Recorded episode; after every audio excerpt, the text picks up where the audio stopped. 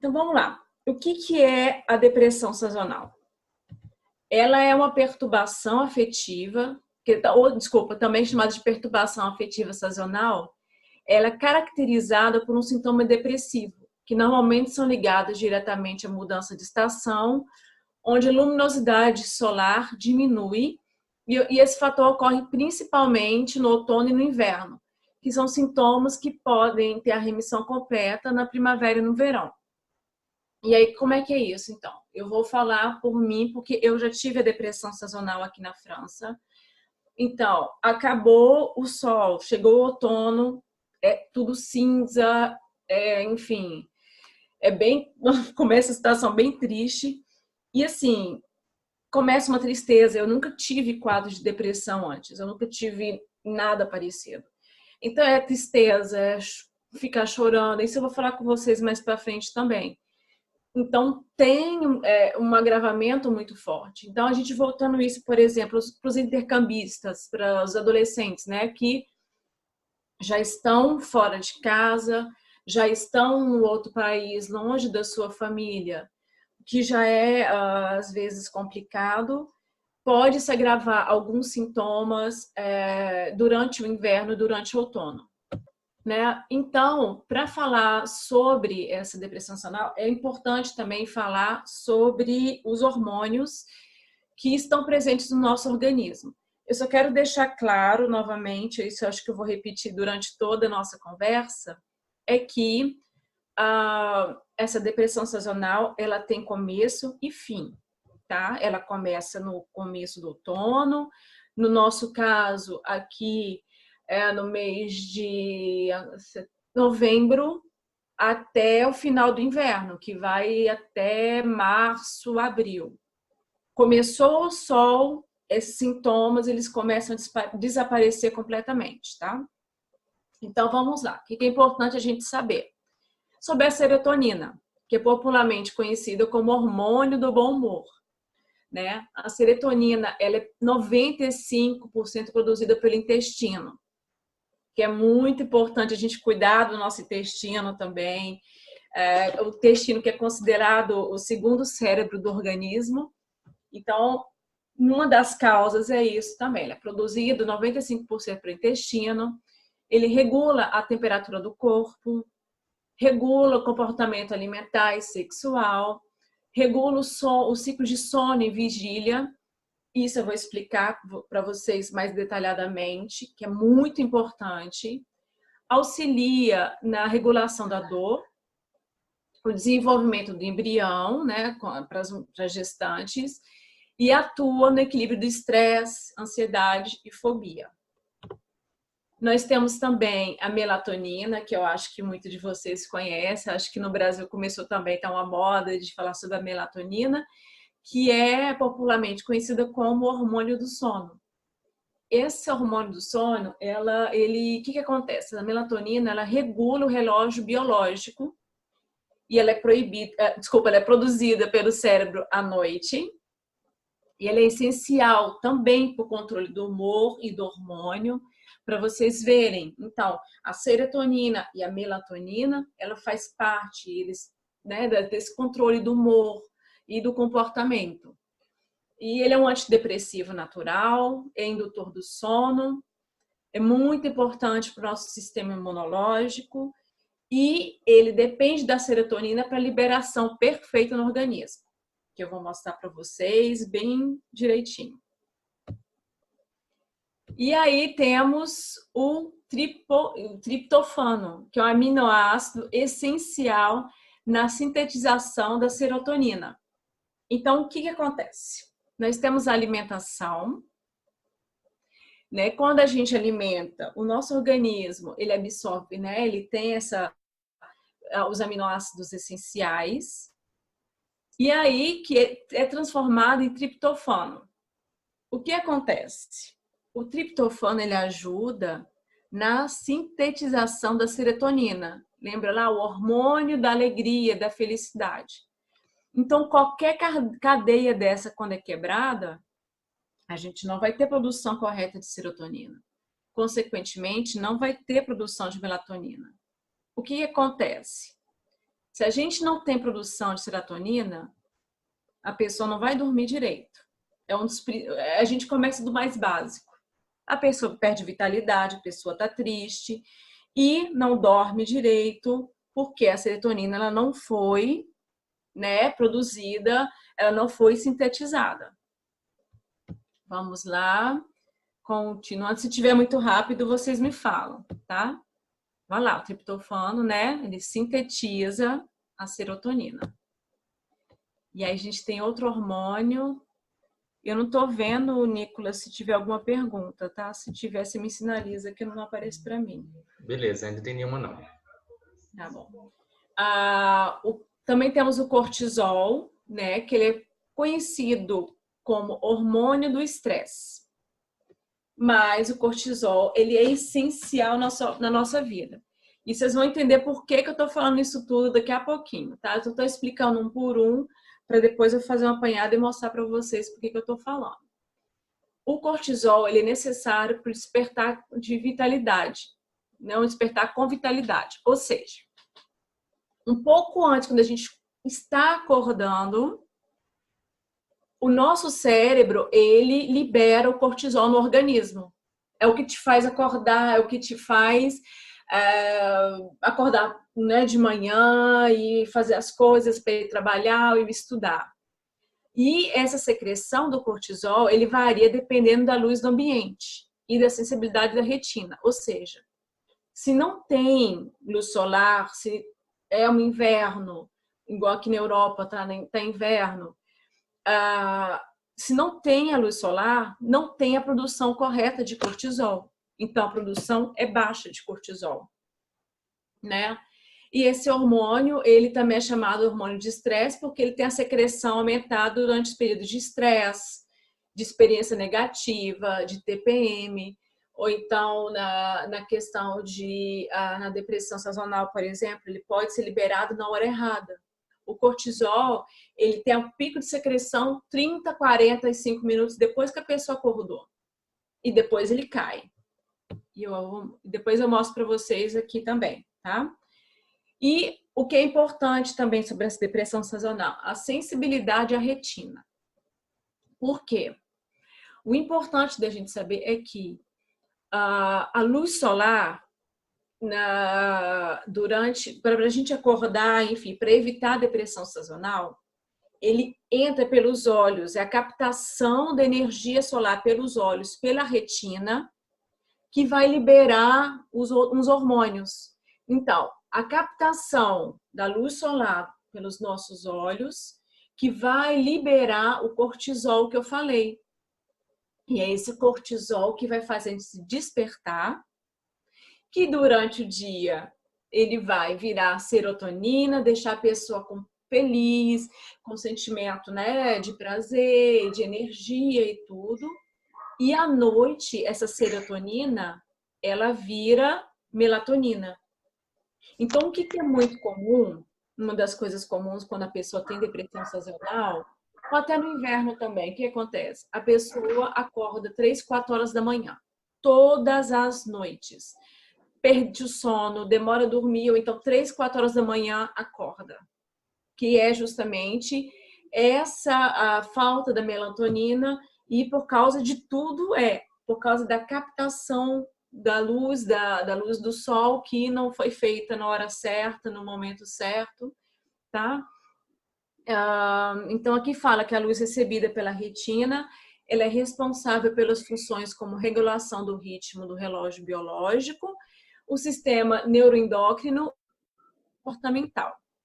Então, é o que eu falei com vocês. A luz do sol, a gente está vendo aqui, ele entra na retina da pessoa. Tá? De manhã, a pessoa acordou, a luz do sol entra na retina. O que acontece? A pessoa acorda, que tem a produção do cortisol, e aí, durante o dia, a produção de serotonina quer dizer que vai para todo o organismo. E à noite, né, essa serotonina ela é processada e tudo e vira melatonina, que a, a pessoa vai dormir. E aqui só mais uma explicação de novo. Sempre vai ser assim. Quando a melatonina está alta, o cortisol está baixo. Aqui, quando a gente tem a liberação do cortisol, a gente tem uma baixa da melatonina. E é isso daí que é o nosso que faz a gente acordar e dormir diariamente. Agora temos os nutrientes essenciais. Essa foi a, a parte que a Rafaela Tillier, minha querida amiga, fez com carinho. A gente nós fizemos juntas, tá? Que é uma, é uma a gente vai falar, eu vou falar um pouco da alimentação ou então da suplementação de uns nutrientes essenciais para o equilíbrio emocional durante a depressão sazonal. Nicolas. Ah, o primeiro e o, um dos mais importantes é a vitamina D, que é a vitamina do sol, que é essencial para equilíbrio hormonal e, emocional. Eu peguei um dado que, para mim, como eu moro aqui, eu estou mais por dentro: nove em cada dez franceses eles têm carência de vitamina D. Isso é muito sério, porque a vitamina D ela é extremamente importante para a nossa vida, tá? O, qual, o que pode causar a carência de vitamina D? O que, que a pessoa pode sentir? Ela ter, pode ter problema para concentração, perda de memória, dificuldade para raciocinar, ou então até para tirar conclusões, problema para reter informação. Ah, em casos extremos, a pessoa pode ter surtos, pânicos, é, uh, enfim, depressão é um hormônio realmente muito essencial, tá? Então, assim, é, ter uma vida mais equilibrada com alimentos que a pessoa consiga ingerir vitamina D em casos, por exemplo, eu falo para nós aqui, para mim que moro aqui na França, uh, eu faço a suplementação de vitamina D. É, é realmente necessário, é, é praticamente obrigatório. Como eu não tenho, né, essa uh, eu tenho essa carência de vitamina D porque não tenho sol para sintetizar, para minha pele sintetizar a vitamina D, então ela é necessária. Você adolescente, de novo, pai ou mãe de adolescentes que estão no exterior, estão fazendo intercâmbio, por favor, uh, converse com a Host Family. Se você tiver alguns sintomas de tristeza, de falta, de, de dificuldade para raciocinar, de memória, peça para fazer um exame de sangue vitamina D. Tá? É muito importante para a sua saúde é, física e mental. Tá?